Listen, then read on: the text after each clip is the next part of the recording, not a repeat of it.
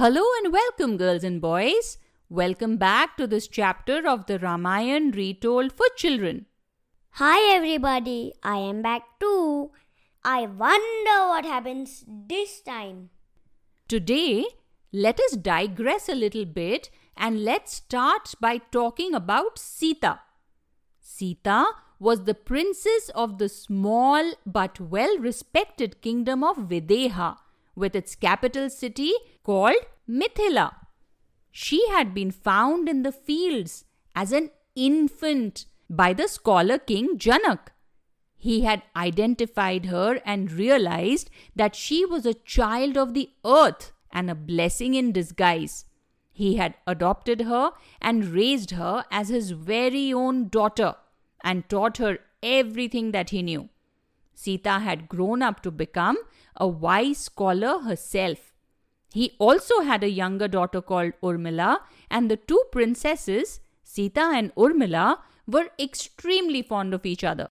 Now that Sita had grown up, King Janak had decided to hold a Swayamvar for her so that she could choose her suitor herself.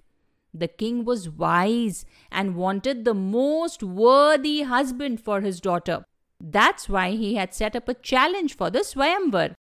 King Janak had been blessed with a bow called the Pinaka, which belonged to the great god Shiva. And King Janak proclaimed that only the prince or king who would be able to string the bow would be considered worthy of wedding Sita.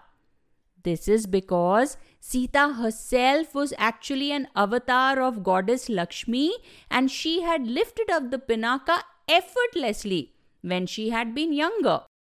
King Janak just wanted to make sure that she married a suitable prince who was her true match. The Swayamvar was attended by many kings and princes, but none of them were even able to lift up the celestial bow, let alone string it. Finally, it was the turn of the young Prince Ram. So was Ram able to lift up the bow and strong enough to string it? Well, Ram was so strong that not only did he lift up the bow, but he actually broke it into half while stringing it. Oh, really? Yes. All the kings and princes in the audience were amazed. How could such a young prince lift up and break Lord Shiva's bow? King Janak announced that Prince Ram would be the one to marry Sita. But before they could all rejoice, the great sage Parashuram, who was one of the fiercest warriors alive, came to challenge Ram. He was very angry that Ram had broken the Pinaka and refused to accept him as a worthy suitor for Sita unless he could lift and string the bow that Parashuram himself had. This bow had originally belonged to God Vishnu. Ram gladly accepted the challenge and lifted up the bow. He easily nocked an arrow into it and aimed it at Parashuram.